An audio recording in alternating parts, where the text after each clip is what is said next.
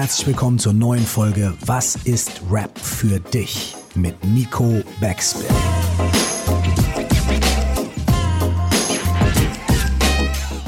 Mein Name ist Curse, nie vergessen. Du musst Hip-Hop lieben, als wärst du immer nur Fan geblieben.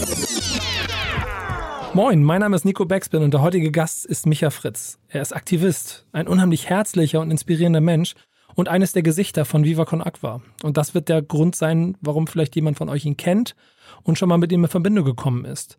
Denn seit über zehn Jahren verbindet uns beide Viva Con Agua. Er arbeitet für diese Organisation. Ich versuche alles zu machen, damit ich den Jungs helfen kann. Denn die Idee dahinter mag ich. Es geht darum, Kunst, Musik und Sport miteinander zu verbinden und daraus etwas zu kreieren. Dazu gehört natürlich auch Hip-Hop. Und darum haben wir über die Jahre immer wieder zusammengearbeitet und ich habe alle meine Kraft mit reingegeben, damit Hip-Hop auch ein Teil von Viva Con Agua ist. Und darum ist er natürlich auch Teil von Was ist Rap für dich? Dem Podcast über Hip-Hop. Denn vergesst nicht, du musst Hip-Hop lieben, als wärst du immer nur Fan geblieben. Und das gilt auch für Micha Fritz.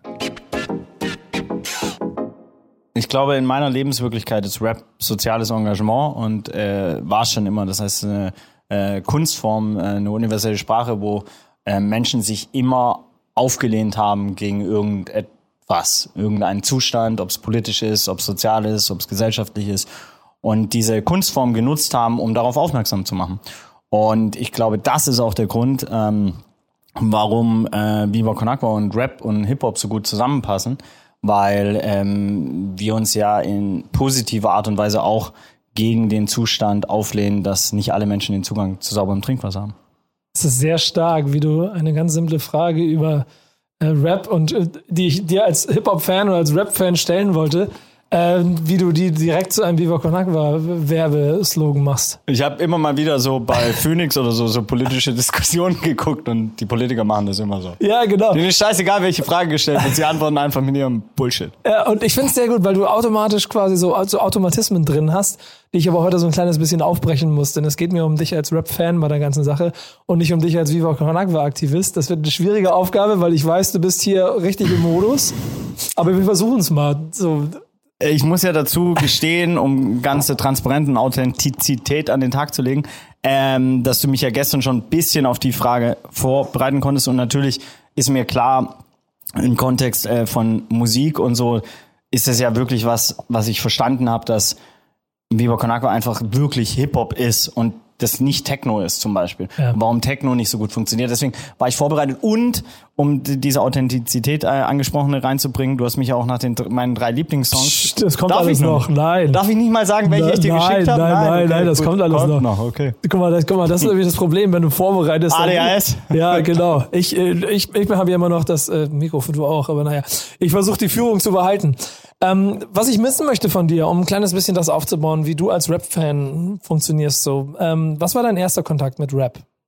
Mein wirklich allererster ja. Kontakt war mein Nachbar, ähm, wo wir immer Ö -Ö geraucht haben ähm, und äh, dort Fettes Brot auf einem Auge blöd war mein erstes Album auf Deutsch und ähm, ihr habt also gekifft und Fettes genau. Brot auf genau. einem Auge blöd gehört. Genau und ähm, und 36 Chambers von Wu-Tang Clan war mein erstes äh, amerikanisches oder englisches Album.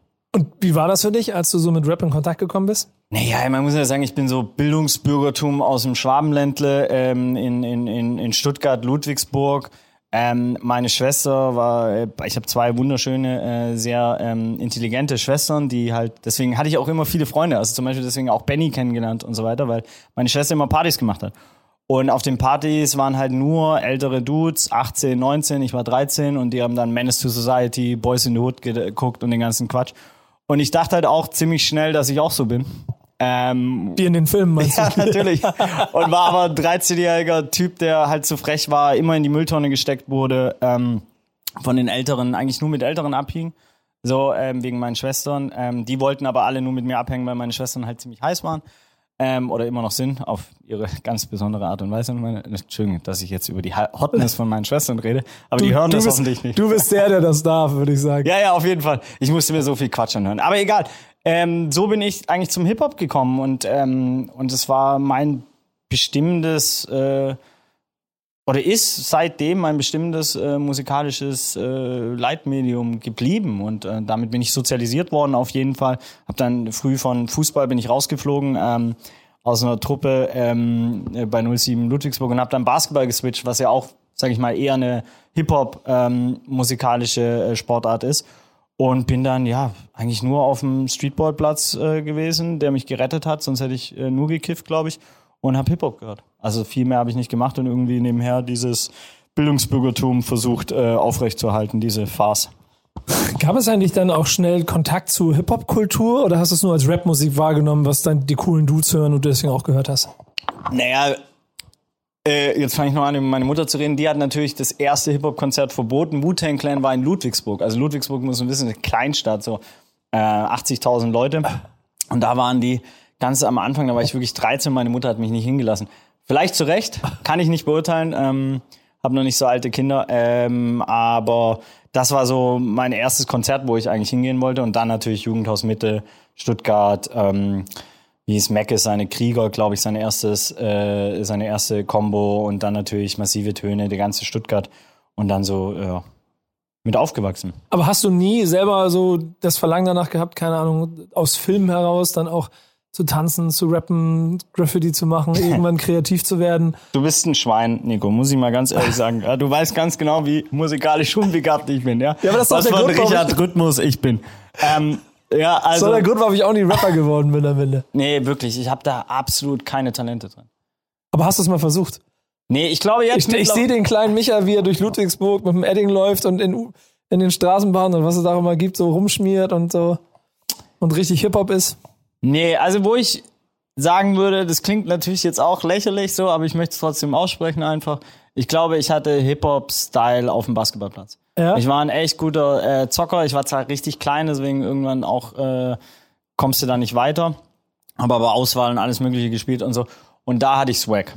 So, das war aber das Einzige im Malen. Ey, ganz ehrlich, es ist erbärmlich, was ich so. Ich habe das natürlich probiert. So, Rappen habe ich nie probiert, Musik habe ich nie probiert, äh, Tanzen auch nicht. Ähm, aber ähm, ja, man probiert sich natürlich aus als Jugendlicher. Aber du hast schnell gemerkt, dass es nicht der Karriereweg für dich wird. Nee. Ne? Es gibt so bei jedem, du hast ja schon ein fettes Brotalbum mehr gesprochen, so und dem, der, der Kifferbude von deinem Kumpel. Aber es gibt ja auch bei jedem eigentlich immer so einen Song, irgendwie, der vielleicht sogar noch ein Stück davor stattgefunden hat. Das erste Mal, dass man gehört hat, das ist irgendwie Rapmusik. Kannst du dich an irgend so eine Situation erinnern, dass du im Radio oder sonst irgendwo etwas gehört hast, was Rap war, was du vielleicht gar nicht definieren konntest? Es ist schwierig, ob das Rap war, aber natürlich die Fantastischen Vier bei uns, ne, im Süddeutschland. Ja. So, äh, ganz klar. Ich weiß gar nicht jetzt, äh, nicht, dass ich jetzt einen chronologischen Fehler mache, aber ich glaube, die da Ja. war äh, noch 92. 92, war zwei Jahre vor auf einem Auge blöd. Und das hat man natürlich so gehört. Ich muss ja sagen, ich habe auch so richtig andere Musik hören müssen wegen meinen Schwestern von Whitney Houston, Mariah Carey, Caught in the Act, no, äh, Alter, NSYNC, wie hieß der andere Bullshit? Ähm, New Kids on the Block vor allem. Stark. Weil eigentlich Caught in the Act und NSYNC, da waren die schon zu alt und zu cool. Aber New Kids on the Block, boah, rauf und runter den ganzen Quatsch, Mariah Carey, rauf und runter den ganzen Quatsch, Whitney Houston. Dann kam die Techno-Phase von meiner Schwester, nur noch so, uts, uts, uts, hier, äh, Papa wurde ja nur genannt, Sven Feth, ähm, in Frankfurt, ähm, so, ähm, Musstest du dich auflehnen? naja, nö, ich konnte damit irgendwie, mir haben immer, ähm, ist auch vielleicht heute noch, dass mir ähm, Lyrics fehlen bei ähm, äh, oft bei technoider Musik so, ähm, die mir was sagen, die mich an, also mein Hirn so stimulieren, abseits von der musikalischen Stimulation. Wie intensiv ist so deine Liebe zur Rapmusik damals gewesen und vielleicht auch bis heute? Ähm, das ist eine gute Frage, wie intensiv. Ähm, Man kann dazu ja vielleicht nochmal sagen, du bist ja dann, äh, also gerade auch da, wo wir dann unsere Wege uns sich gekreuzt haben vor 100 Jahren, ist dann äh, als Aktivist für Viva Con Agua, was dann ja sich multikulturell auf allen Ebenen darstellt, also auch was im, in der Musikkultur das komplette Spektrum einmal abdeckt ähm, und du ja auch überall mit in Kontakt bist. Äh, meine Suche ist ja so ein bisschen die nach, nach der, nach der Rap-Formel da drin. Also wie, wie nah warst du da eigentlich immer dran? Äh, gute Frage. Ähm, ich glaube, intuitiv haben wir mehr richtig gemacht wie falsch. So. Und wenn man seinem Herzen folgt, dann ist man relativ nah an der, Her äh, an der Rap-Formel vielleicht dran. Ähm, Ich rede von dir persönlich, du redest schon wieder von wir, nicht von Viva Con Agua. ja, Nee, ich war immer real. Also das hört sich vielleicht blöd an, wenn man das so von sich selber sagt, aber ähm, ich war immer authentisch. Selbst wenn ich wirklich hart besoffen und bekifft irgendwo im Backstage war, dann hat der Typ, den ich versucht habe zu Viva Con Aquatisieren, gemerkt, dass ich es ernst meine. Also so, das ist Das ist äh, Hip-Hop. Das ist Hip-Hop auf jeden Fall. So am Ende real zu sein und und ich weiß noch, es gibt einige Musiker in Deutschland, die mir als erstmal eine Essensmarke geben, weil sie wissen, ey, der Typ hat vielleicht zwei Tage nichts gegessen, weil er halt nur auf dem Festival rumgehasselt hatte. Ich habe ja wahrscheinlich von 2008 bis 2013 den Mai bis September nur auf Musikfestivals verbracht und versucht, die Leute zu aktivieren und, und zu begeistern, sich mit uns zu engagieren. Und diese Realness hatten wir und wir kamen von, natürlich ist es auch wieder überheblich zu sagen, wenn man so ein privilegierter Typ ist wie ich, aber wir kamen ja trotzdem von ganz unten. Also wir waren Geschichts- und Anglistikstudent und Benny natürlich mit Profifußballern bis noch mal privilegierter, aber, aber trotzdem, wir hatten nichts. Also wir hatten kein großes Netzwerk, wir hatten keine Ahnung, wie man eine NGO aufbaut oder was eine NGO überhaupt ist, was dieses Entwicklungszusammenarbeit ist, wie man Hip-Hop nutzen kann, wie man äh, Kunst nutzen kann. Hatten von nichts einen Plan. Also kamen wir auf dieser Planebene von ganz unten und mussten uns alles erarbeiten und neu und, und, und sehr viel ballern. Und wenn ich mir so angucke, wie, wie leichtfertig da auch manchmal über den Hip-Hop gesprochen wird und über Protagonisten vom Hip-Hop, dann vergessen viele Leute, wie viel Arbeit das ist. Und die ballern alle und also ballern im, im Arbeitsmodus. Ja. Die ballern auch so, aber, aber im Arbeitsmodus. Ähm, hast du Situationen gemerkt, wo du dich als Rap-Fan rechtfertigen musstest dafür, dass du diese Kultur magst oder vielleicht auch für sie einstehst, vielleicht sogar mit Viva Con Aqua so ein kleines bisschen noch lebst? Ja, ich finde es immer so, äh, so sehr schwierig, weil Leute sehr schnell ähm, in Gut und Böse und ähm, in der Differenzierung liegt eigentlich die Kunst und die Wahrheit gibt's nicht so richtig. Es ist immer eine Perspektive, aus welcher Perspektive du das betrachtest. Und wenn Menschen zum Beispiel in Rap-Songs auch Dinge. Entschuldigung. Den hast du mit ne? drauf, oder? den, den lassen wir drauf. den hat er mit drauf. Aber der war äh, von dieser wirklich leckeren Gerolsteiner Apfelsaft. Die, die kam von, die kam auch von Herzen, habe ich gemerkt. Ich bin auch echt durch, muss man sagen, aber das ist nichts Neues. Äh, wo waren wir, die Frage?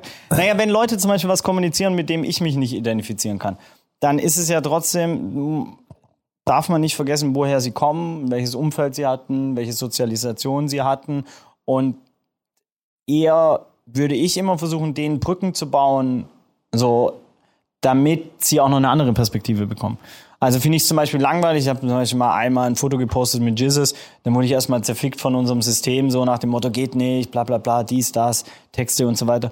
Aber ich finde es eigentlich viel spannender, mit dem zusammenzuarbeiten, um etwas zu erreichen, um von ihm zu lernen und er kann vielleicht was von unserem System lernen. So, oder eine andere Perspektive einnehmen mal. Ähm, und ich glaube, das finde ich eigentlich viel spannender als dieses Schwarz-Weiß, gut, böse, links, rechts, dies, das. Die, in dem Moment, wo man sagt, das ist die, zum Beispiel auch in der ganzen politischen Kommunikation, schafft, befeuert man die Trennung wieder und befeuert man eben genau nicht das Bild, wir sitzen alle in einem Boot und versuchen was gemeinsam zu verändern. Jetzt bist du, was du schon gesagt hast, auch selber in deinem Leben schon auf hunderten Festivals gewesen, nochmal 500 Konzerte dazu. Äh, alles im ähm, Auftrag der guten Sache. Vorher ja natürlich sicherlich auch als Fan und als reiner Konsument mal Konzerte be besucht. Ähm, ist da, Flash 99. wollte ich gerade sagen, ist da irgendwas für dich besonders in Erinnerung geblieben? Ja, sau viel. Also auf jeden Fall äh, musikalisch war krasses Highlight für mich war The Roots zu sehen. Habe ich zweimal live gesehen, einmal auf dem Splash und einmal im Docks.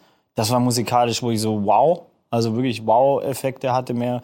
So, ähm, wo ich auch nochmal Hip-Hop anders verstanden habe. Und, und eh, also dann äh, wirklich krass war ähm, Samuel Jirga, ein äthiopischer Jazzpianist, der in ähm, Addis Abeba ein Konzert für uns gemacht hat mit zehn afrikanischen Top-Musikern und dann ist noch Max Herre und Clouseau rein. Da ist, bist du natürlich komplett einmal im Pop, einmal im Mainstream, einmal im Jazz, einmal im Hip-Hop, einmal in afrikanischer Weltmusik eigentlich. Also die, der kongolesische äh, Drummer äh, war zum Beispiel unfassbar, also Percussionist, nicht Drummer, war unfassbar. Also das war zum Beispiel ein Konzert, wo ich so sagen würde, wow, das äh, gesehen zu haben oder oder auch Asagaya in Mosambik, wie er ähm, und das war sehr spannend. Das war eine meiner ersten Reisen nach Mosambik und da waren vier Jugendliche, die komplett eskaliert sind. Also eh generell da nochmal eine andere Form der Eskalation innerhalb des Publikums. Und die vier hat er dann auf die Bühne geholt, weil die völlig ausgerastet sind und hat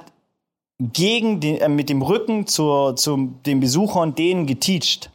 So, und das zu erleben war so, wow, was macht dieser Typ? Und der ist eh, der hat gerade einen Song für uns released, auch unfassbarer Poet, Revolutionär, Aktivist, Musiker, Künstler, hat seinen Hirntumor besiegt, also powerful Person da, so eine der Leading Voices. Und wenn ich mir das angucke und dann auch mit Uganda, Bobby Wine und Octopiso in, in Kenia, äh, dann finde ich das halt Wahnsinn, welche Kraft Hip-Hop hat, Menschen zu mobilisieren, auch auf die Straße zu bringen und auch in, in, in den Kampf gegen politische Unabhäng äh, also Ungerechtigkeiten anzugehen. Siehst du, ähm, da du ja quasi mit deiner Arbeit auch immer ein bisschen weiter von außen auf Hip-Hop und auch auf andere Genres gucken kannst, siehst du einen entscheidenden Unterschied zwischen Rap, der Rap, also der Hip-Hop-Szene, Rap und anderen Genres? Ja, absolut. Also ich glaube, Rap ist sehr viel verbindender wie andere Musik. Ähm, Rap ist einfach zugänglicher. Also wenn ich zum Beispiel Jazzmusik, da musst du erstmal einen Zugang bekommen. Da brauchst du wahrscheinlich eine andere Sozialisation, eine andere Bildung. Das ist wie äh, ins Museum gehen. Wer, wer geht schon ins Museum? Ich liebe Museen und so, aber du musst dir erstmal einen Eintritt leisten mhm. können musst, und so weiter. Und ähm, wenn ich mir Techno angucke, dann allein vom Tanzstil hast du wahrscheinlich eher ein bisschen bis für dich und so weiter. Ähm, und Rap ist schon sehr viel mehr zusammen. Ähm, ja, und wenn ich es mir mit dem Pop angucke, dann äh, vergleiche, dann mag ich einen Rap einfach mehr. Wie ist es denn für dich eigentlich beruflich mit Rap zu tun zu haben? Weil das hat sich ja durch die Arbeit bei Viva Con Agua immer wieder ergeben, dass du mit Rap zusammengearbeitet hast. Wie waren diese Erfahrungen? Naja, das Glückliche war, dass wir fast immer Rapper aus oder Rapperinnen aus unterschiedlichen Kulturkreisen hatten und die aufeinander getroffen haben. Und dadurch gab es schon mal einen Kulturaustausch per se. Auch der kam wieder von Herzen.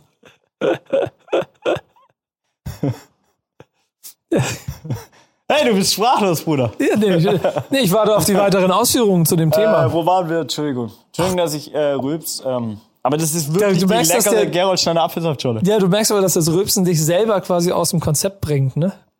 Das ist ein Skandal. Das ist vielleicht auch schon wieder ein Konzept. Du versuchst mich damit aus dem Konzept zu bringen. Niemals. Aber wir sind bei der beruflichen Ebene, die du mit Rap hattest und wie diese Erfahrungen daraus waren.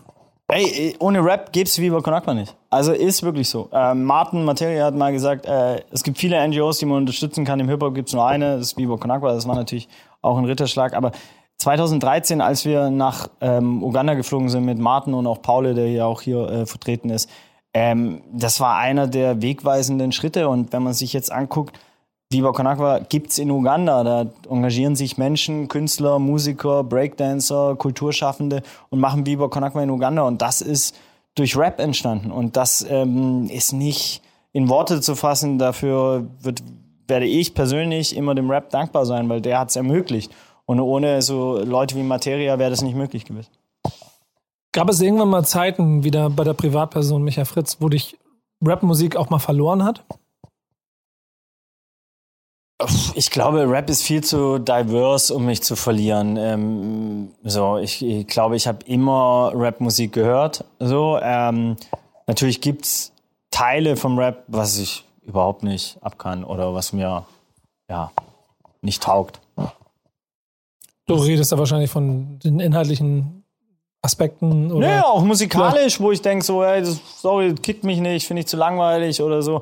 Und dann kommt wieder so jemand wie Eminem raus und ich denke, ich versuche die Silben zu zählen, die er in äh, 10 Sekunden ballert und denke so, what, Alter, das gibt's halt auch in keiner anderen, in keinem anderen Genre und ich bin wieder komplett geflasht. Also, so, oder, ja, also deswegen, Rap ist alles. Also. Hast du denn aber dann auch quasi einen privaten Musikgeschmack, der manchmal in Konflikt gerät mit dem, was du als Gesicht als eines der Gesichter von Viva Con Agua wiederum nach außen vertreten muss? Du hättest jetzt Ohren sagen müssen. Ja. Ähm, nee, ganz ehrlich, es klingt voll dumm, aber ich höre fast nur Musik von Leuten, mit denen wir uns engagieren. Ja. Also es ist sehr, weil ich auch echt, das hört sich blöd an, aber ich arbeite so viel, ich höre gar nicht so viel Musik. Also wenn dann komme ich mit Musik in Berührung im Kontext von Viva Con Aqua.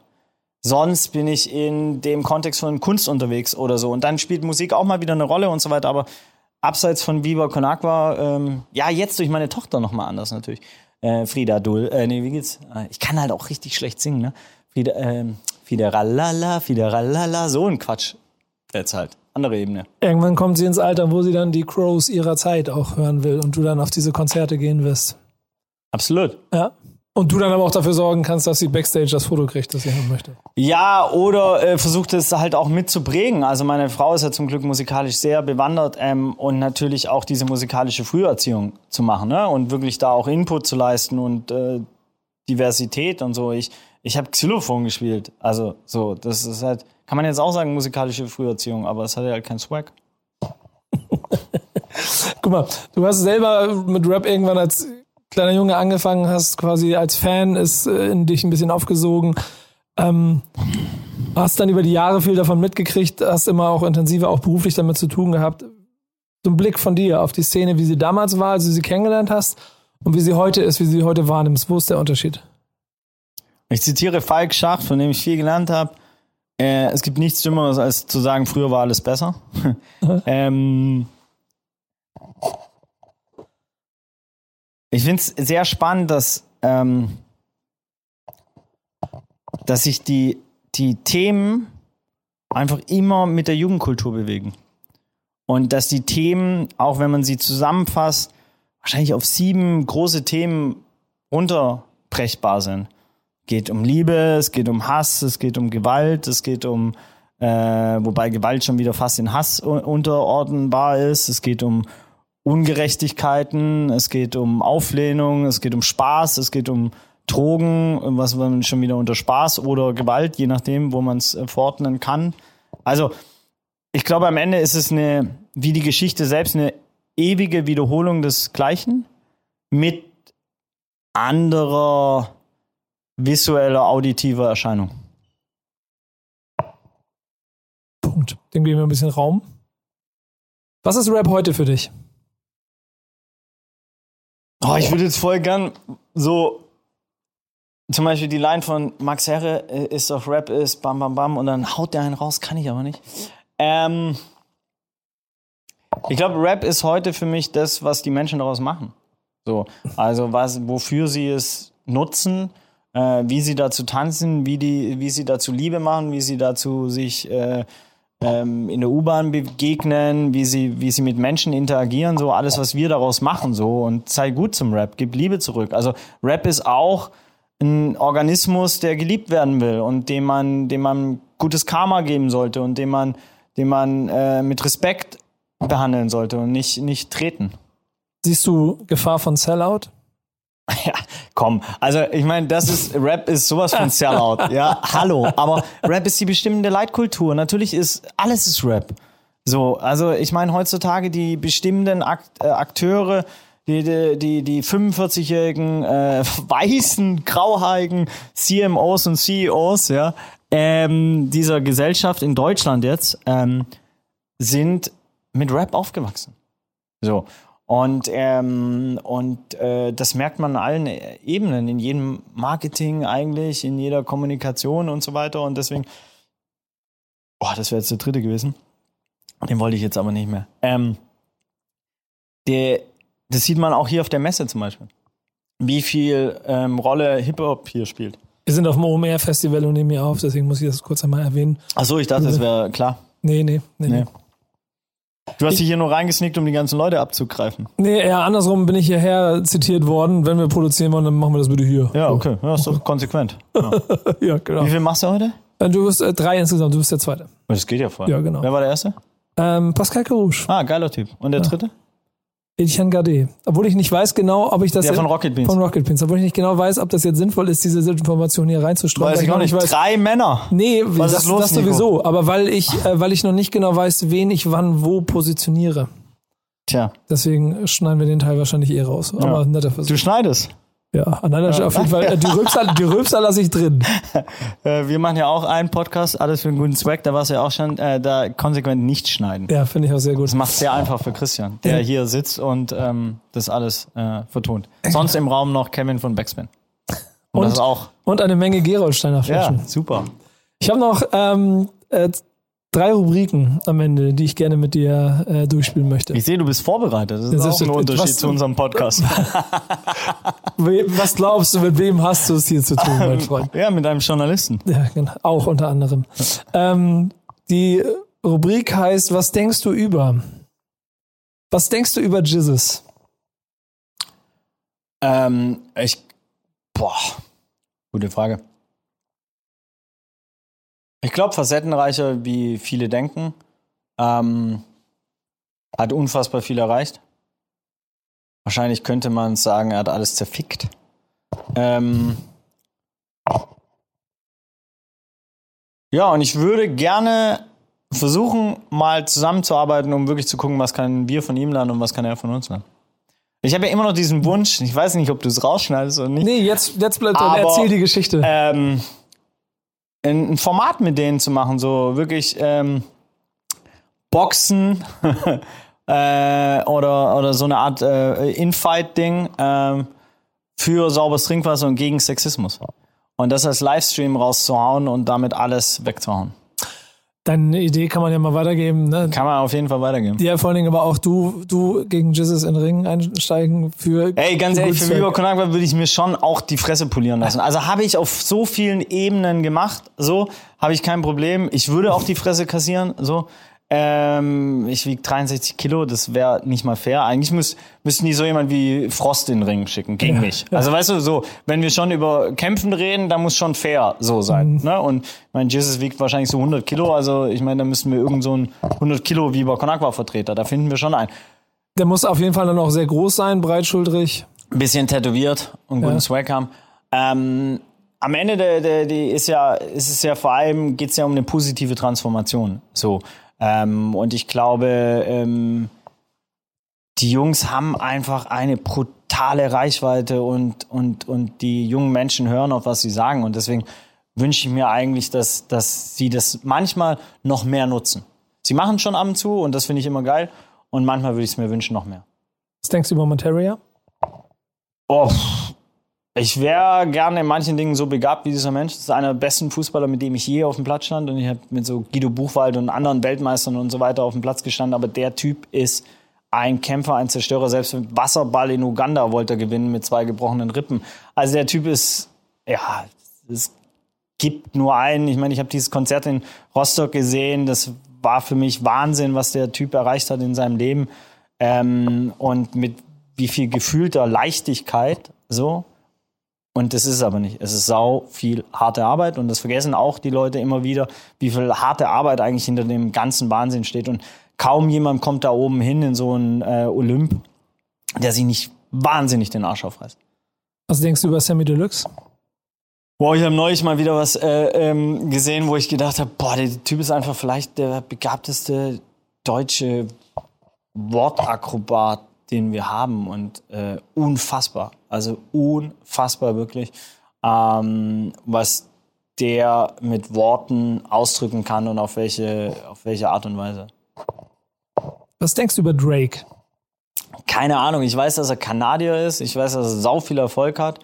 Ähm, und sonst, keine Ahnung, also ich denke dran, dass Drake noch eine Viva Con Ebene in seinem Leben braucht.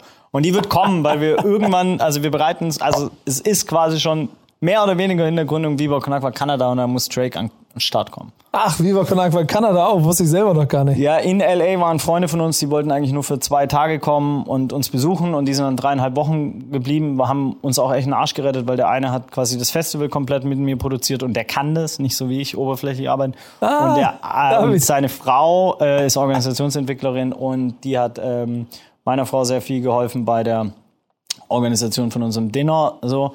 Und die haben sich da so in Viva Con Agua verliebt und wollen das jetzt in Kanada machen. Ich habe Familie in Toronto, ne? Also wenn du.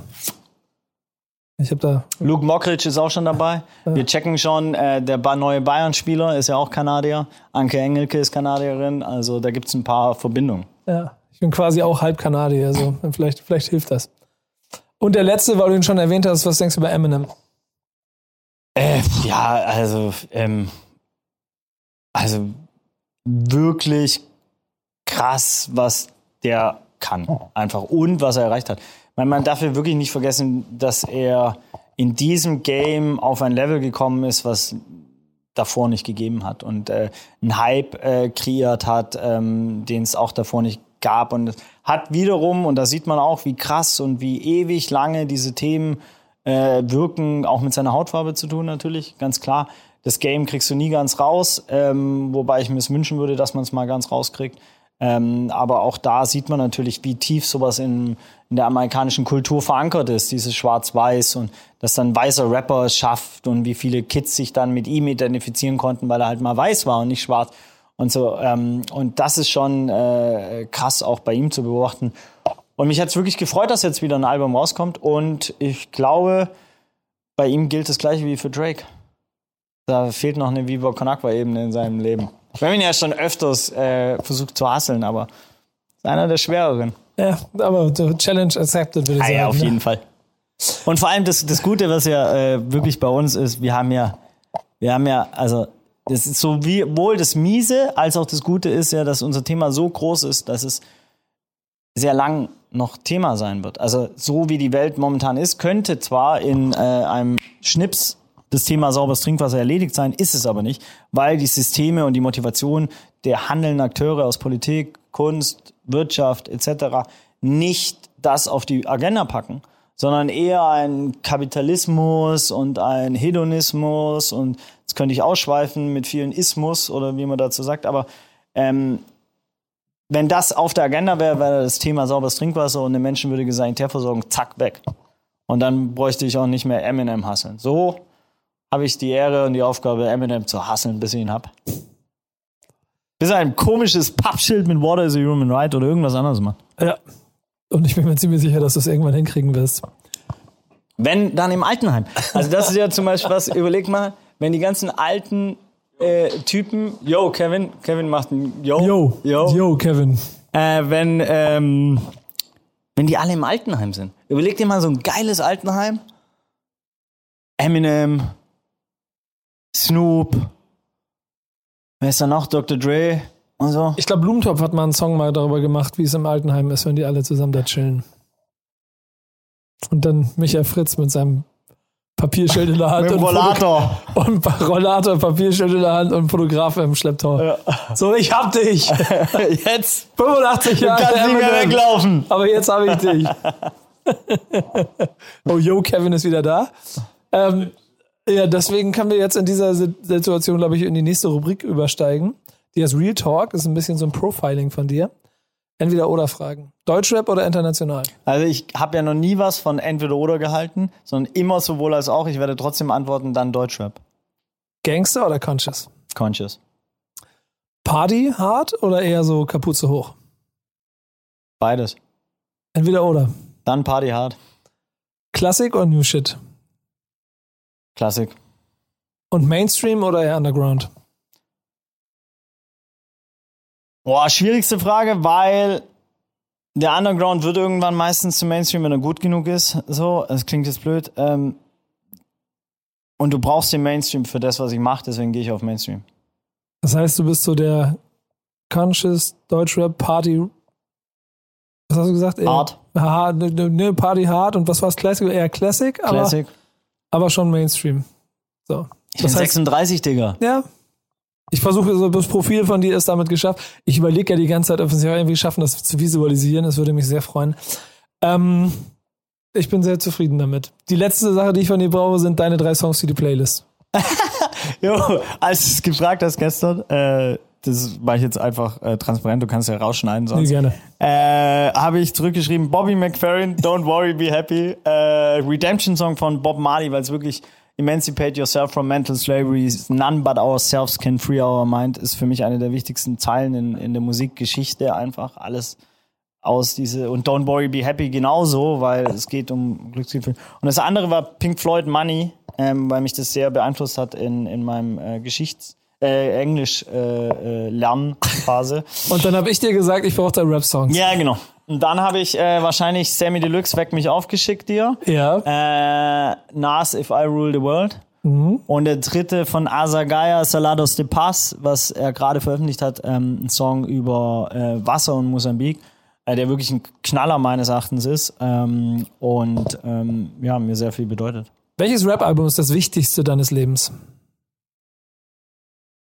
Ähm, ganz einfache Antwort. Ähm, das Rap-Album, das am Ende auch, ähm, von Viva Con Aqua irgendwann mal gedroppt wird. Also das Album, wo dann wirklich die Rapper dabei sind, die für Viva Con Aqua maßgeblich gearbeitet haben, wie ein Octopiso, wie ein Bobby Wine, wie ein Materia, wie ein ähm, Clouseau würde ich dazu sehen, weil er kam mal aus dem Ja, Rap voll und ganz. und ähm, hat interessanterweise mir mal erzählt, dass er ein Jahr lang ähm, bei Konzerten vor Rappern stand oder Rap-Fans, die ihm Mittelfinger gezeigt haben. Und das finde ich zum Beispiel Wahnsinn, dass er diese, diese Leistung vollbracht hat, trotzdem weiterzumachen gegen den Mittelfinger und dem treu zu bleiben. Ähm, Max Herre auf jeden Fall. Ähm, und jetzt äh, so, und da werden hoffentlich noch ein paar kommen. Und da gibt es auch ein paar, die ich bestimmt vergessen habe.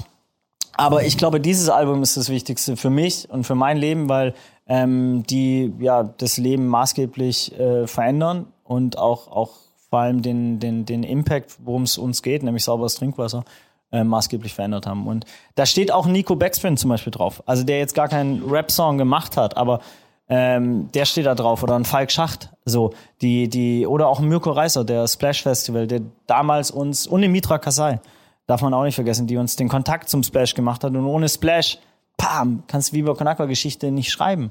So, da haben wir, da haben wir dich kennengelernt, da haben wir Falk kennengelernt, da habe ich mit Martin gesoffen und ihm gesagt, wenn du mal nach Uganda willst und so weiter, da haben wir alle gehasselt. Das ist unser Rap-Album. Punkt. Vielen Dank, Micha. Das war mir eine Freude. Same to you. Vielen Dank, Micha, dass du dabei gewesen bist bei Was ist Rap für dich? Übrigens, äh, ein kleiner Hinweis in dann eigener Sache. Er ist ebenso Teil der Podstars-Familie wie ich. Ihr könnt seinen Podcast Alles für den guten Swag, der Titel kommt übrigens von Mickey Beisenherz, wie ich gelernt habe, ebenso äh, auf allen Plattformen hören. Auch dort bin ich mal Gast gewesen. Und auch dieser Podcast zeigt einmal mehr, welche Liebe Micha Fritz für seine Sache, für Viva Con Agua hat. Und ich finde immer, wenn man ihn sieht, hört und mit ihm spricht, merkt man, dass auch Hip-Hop da drin steckt. Ein bisschen Hip-Hop steckt offenbar auch in dem Instagram-Freund Andreas, der mir geschrieben hat, lieber Nico, bitte mehr davon. Besonders Leute, die man im ersten Moment eher nicht mit Rap in Verbindung bringt, sind am interessantesten. Gruß aus Hannover. Schöne Grüße zurück. Und genau das ist das, was ich hier machen möchte. Menschen treffen, die eben nicht auf den ersten Blick mit Rap in Verbindung gebracht werden können, aber trotzdem Rap und Hip-Hop sind, so wie ich. Der nächste Gast wird sein Marco Friedel. Ja, genau. Wer ist Marco Friedel? Marco Friedel ist Fußballprofi beim SV Werder Bremen, dem Verein meines Herzens. Und er sorgt mit seinen Kollegen dafür, dass ich jede Woche leide oder liebe. Und wir können gemeinsam darüber sprechen, was er mit Hip-Hop in Verbindung bringt und warum er es liebt. Leiden wird er damit wahrscheinlich nicht, hoffe ich zumindest. Das erfahren wir alles in zwei Wochen bei der nächsten Folge Was ist Rap für dich? Bis dahin, macht's gut.